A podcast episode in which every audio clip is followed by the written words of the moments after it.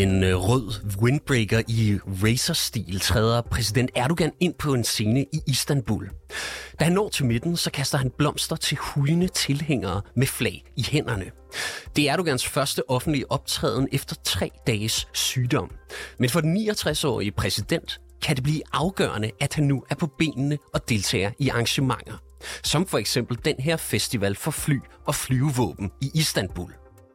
Den 14. maj, altså næste søndag, skal tyrkerne nemlig stemme om, hvorvidt Erdogan skal blive siddende som præsident i Tyrkiet. Du lytter til konfliktzonen, hvor vi i dag ser nærmere på det tyrkiske præsidentvalg. Det gør vi med udgangspunkt i den præsident, som tyrkerne har haft i knap to årtier, nemlig Recep Tayyip Erdogan. En præsident og præsidentkandidat, som lige nu står til at få kamp til stregen. Mit navn er Mads Vesterager. Velkommen til Konfliktzonen.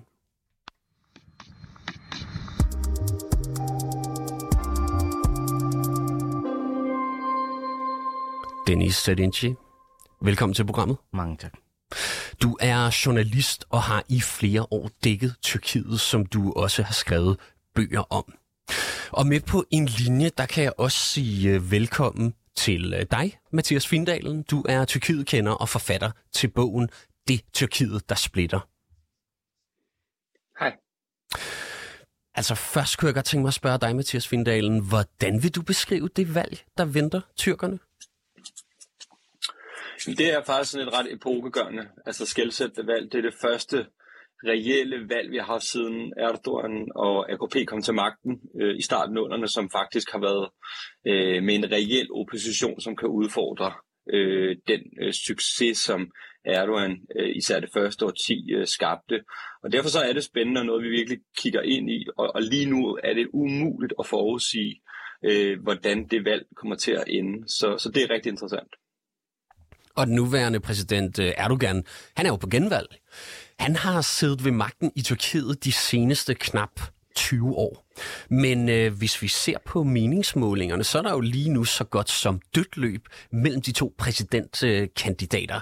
Og Dennis Sedinci, øh, jeg kunne godt tænke mig at spørge dig, hvordan vurderer du egentlig Erdogans chancer lige nu? Det er meget, meget svært at sige. Det er, der er som sagt dødt løb. De to hovedkandidater, Recep Tayyip Erdogan på den ene side, altså præsidenten, og Kemal Kılıçdaroğlu, som jo er præsidentkandidaten for den største oppositionsblok, jamen der er jo dødt løb mellem dem. De står jo begge to til at få cirka halvdelen af stemmerne, så det er jo svært at sige. Og øh, præsidentvalget, det falder jo faktisk i det år, hvor Tyrkiet også kan fejre 100-året for republikken. Og det sker jo her i slutningen af oktober i år. Så hvor vigtigt er det egentlig for Erdogan, at han kommer til at fortsætte som præsident? Altså at være præsident på 100-året?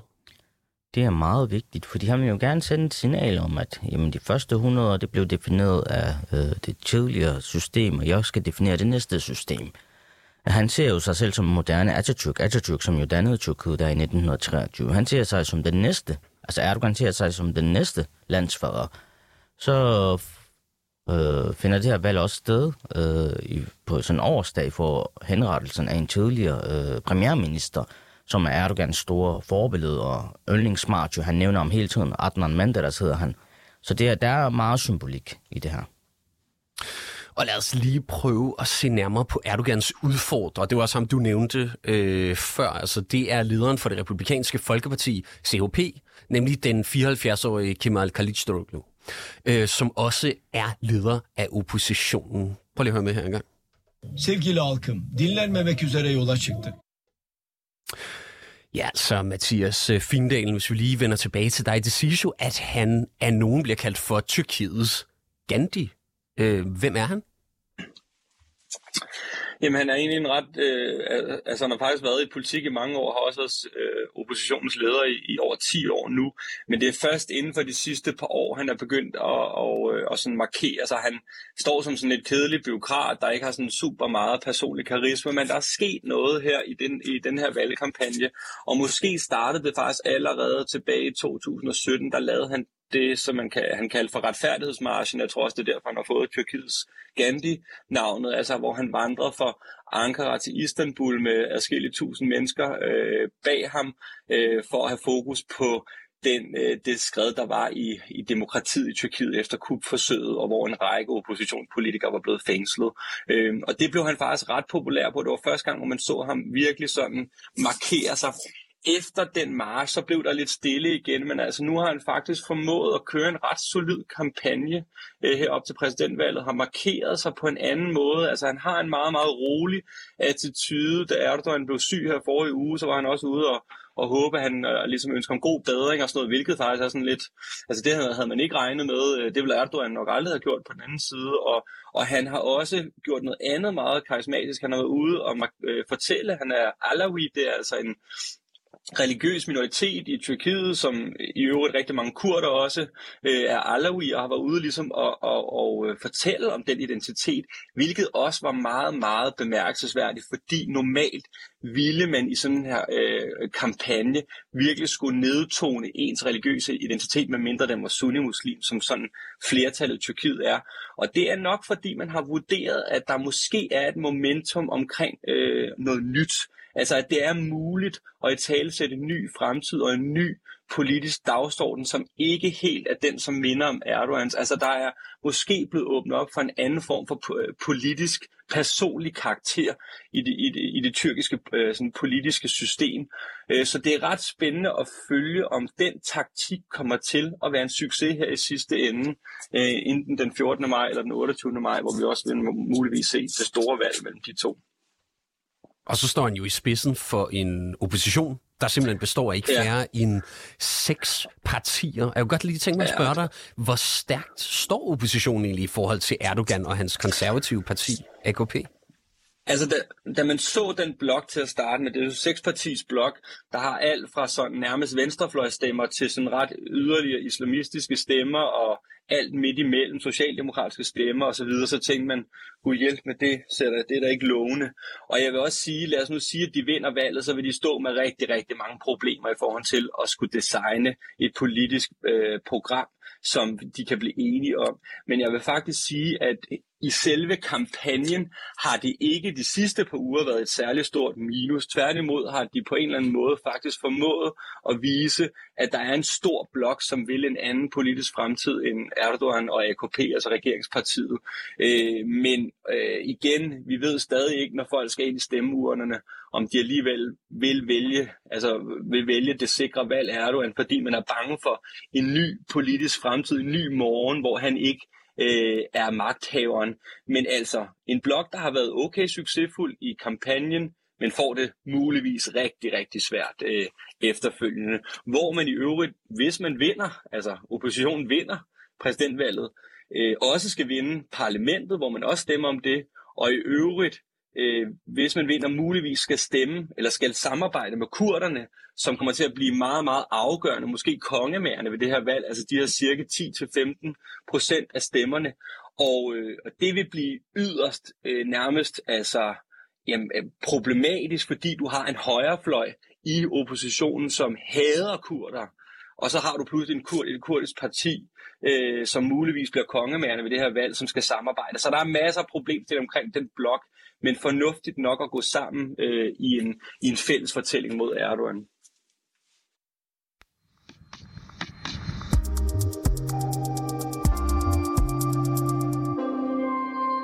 Og lad os så lige prøve at se nærmere på det land, der skal til valg, og nogle af de dagsordner, der fylder mest i Tyrkiet lige nu. Altså for det første, så har det jo naturligvis trukket, øh, tiltrukket stor opmærksomhed, at landet i februar blev ramt af et enormt ødelæggende jordskælv. Og det er jo et jordskælv, som kostede 10.000 af mennesker livet i øh, Tyrkiet, og som Erdogan også fik stor kritik for håndteringen af. Elbette eksikler var. Şartlar çok açık, net, ortada.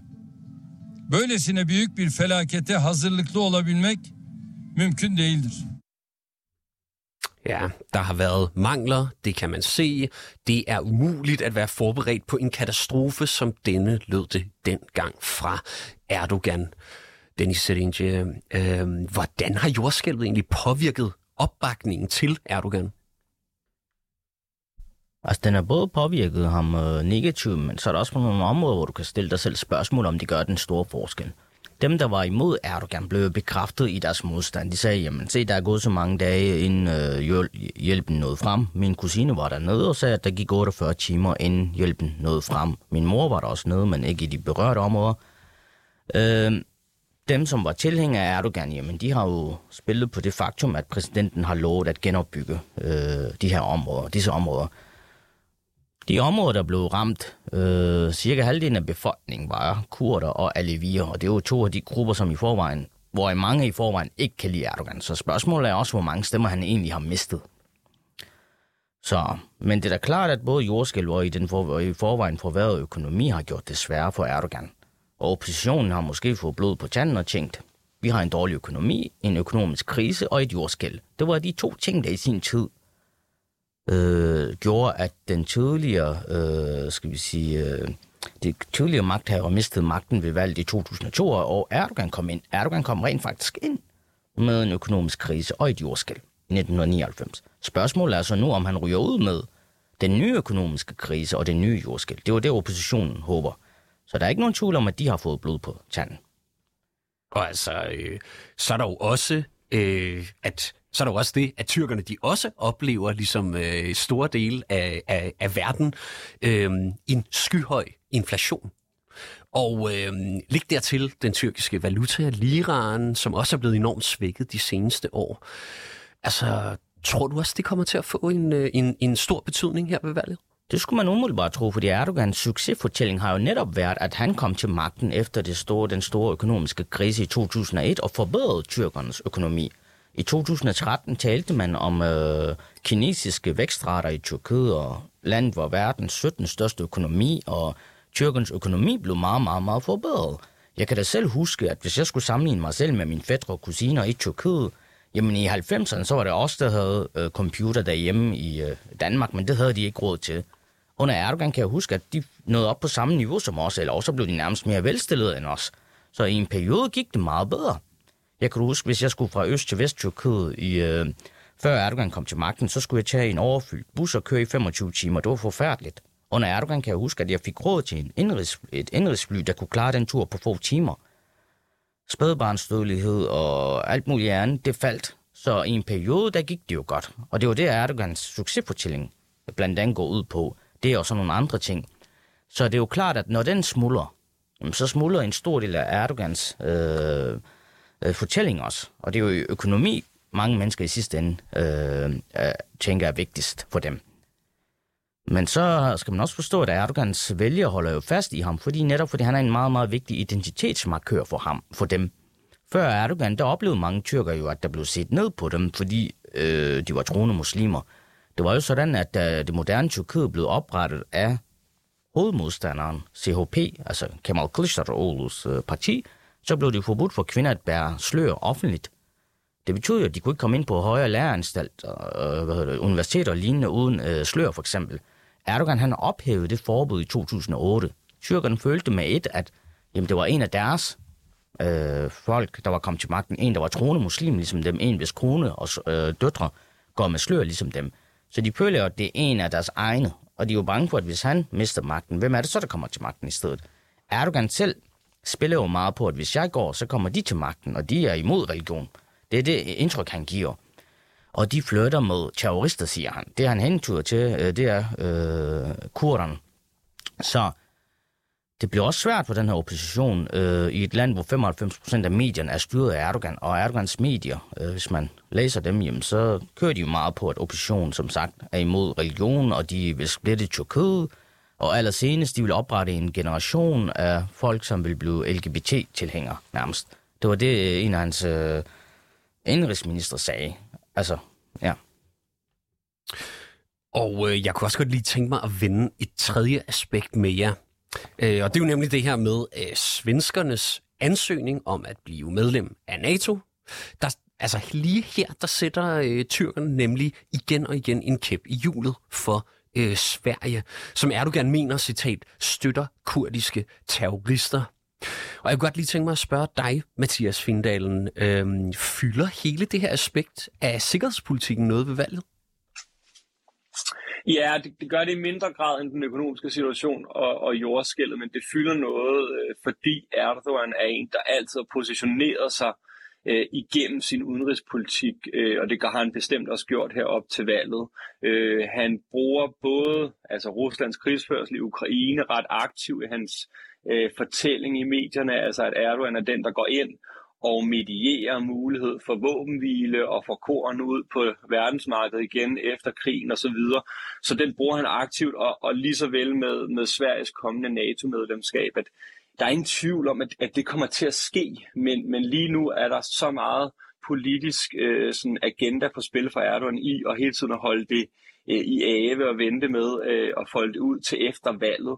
Øh, og her må man huske på, at Erdogan han står i både en meget, meget øh, fantastisk position, at han både er øh, tæt allieret med Putin og er øh, repræsenteret et land, der er NATO-medlemskab, hvor han også er vel anset kvæg deres øh, geografiske position, altså Tyrkiets geografiske position. Så han skal hele tiden mediere mellem de to stemmer.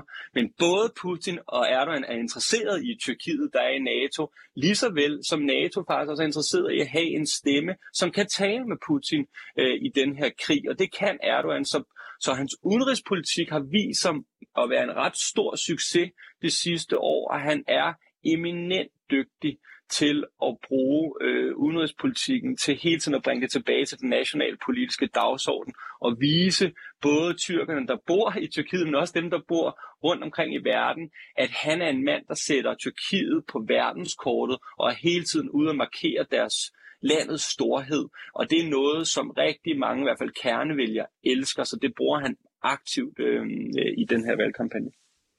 Og som vi var inde på her i begyndelsen af programmet, så står de to præsidentkandidater ved de tyrkiske valg altså ekstremt lige. Og derfor er det også oplagt at spørge dig, øh, Denis Sedinje, øh, hvordan forventer du, at Erdogan han vil øh, øh, sikre sig sejren her til slut? Det er et godt spørgsmål. Øh, han gik op uden kamp. Og øh, enten så vinder han, eller også taber han. Øh, lad os sige, at han ikke får et absolut flertal. Øh, så kunne man måske forestille sig, at der kommer et omvalg. Det så vi ved valget i 2015 og i 2019. Og øh, i 2015 så fik han jo sit flertal tilbage efter valg, omvalg tre måneder efter. I 2019 der fik han ikke noget flertal tilbage. Han fik tværtimod et større, en større øh, et større nederlag. Så det kunne man forestille sig. Der er også nogen, der siger, at hans tilhængere måske vil lave en Trump, altså storme nogle bygninger og lignende i øh, Tyrkiet. Så er der også den øh, amerikanske Tyrkiet-ekspert, Sonar Chaptay, som siger, at han måske vil lave en aftale med oppositionen om, at han ikke udskriver noget øh, omvalg til gengæld for, at de giver ham en eller anden form for retsforf- øh, hvad hedder, immunitet i forhold til at blive retsforfulgt, så er, det, så er det store spørgsmål, om oppositionen vil gå med til det.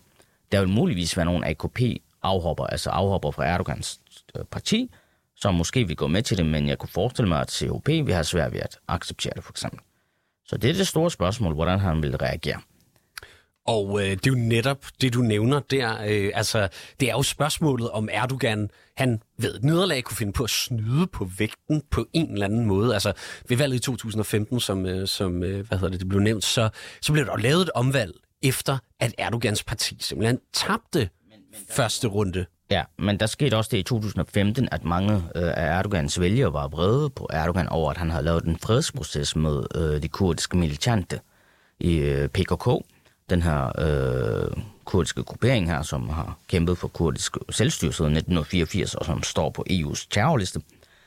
Øh, da han så droppede den her fredsproces med PKK og begyndte at bombe dem igen, så kom en masse tyrker, der havde forladt Erdogan, tilbage til Erdogan.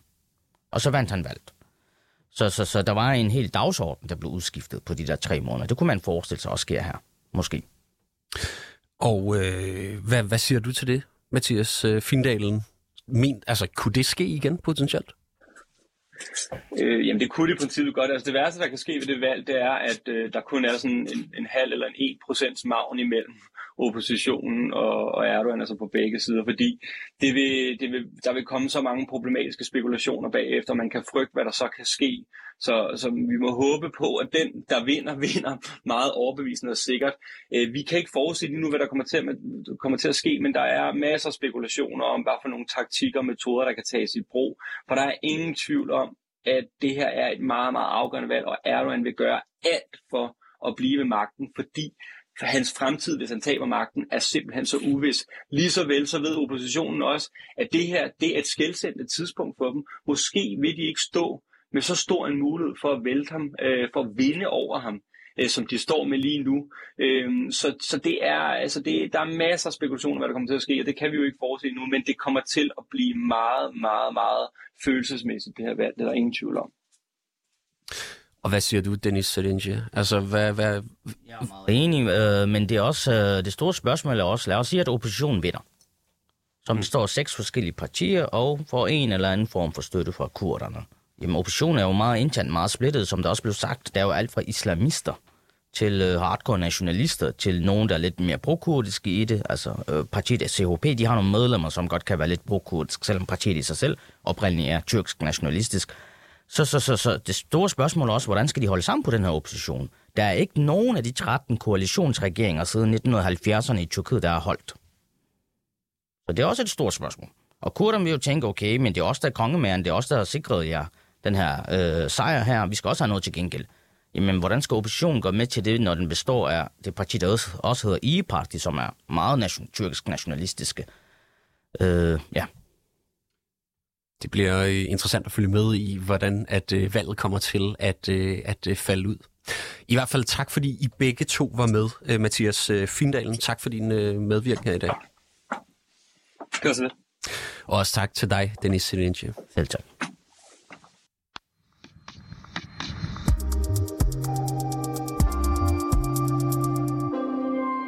Du har lyttet til dagens afsnit af Konfliktzonen. Vi er 24-7's udenrigsmagasin. Mit navn er som sagt Mads Vestager, og holdet bag programmet, det er Christine Randa og Sofie Ørts. Produceren i regien, han hedder Oscar Chauffeur de Du kan lytte til programmet direkte mandag til torsdag fra 8 til 8.30, men du kan selvfølgelig også høre programmet som podcast. Tak fordi du lyttede med.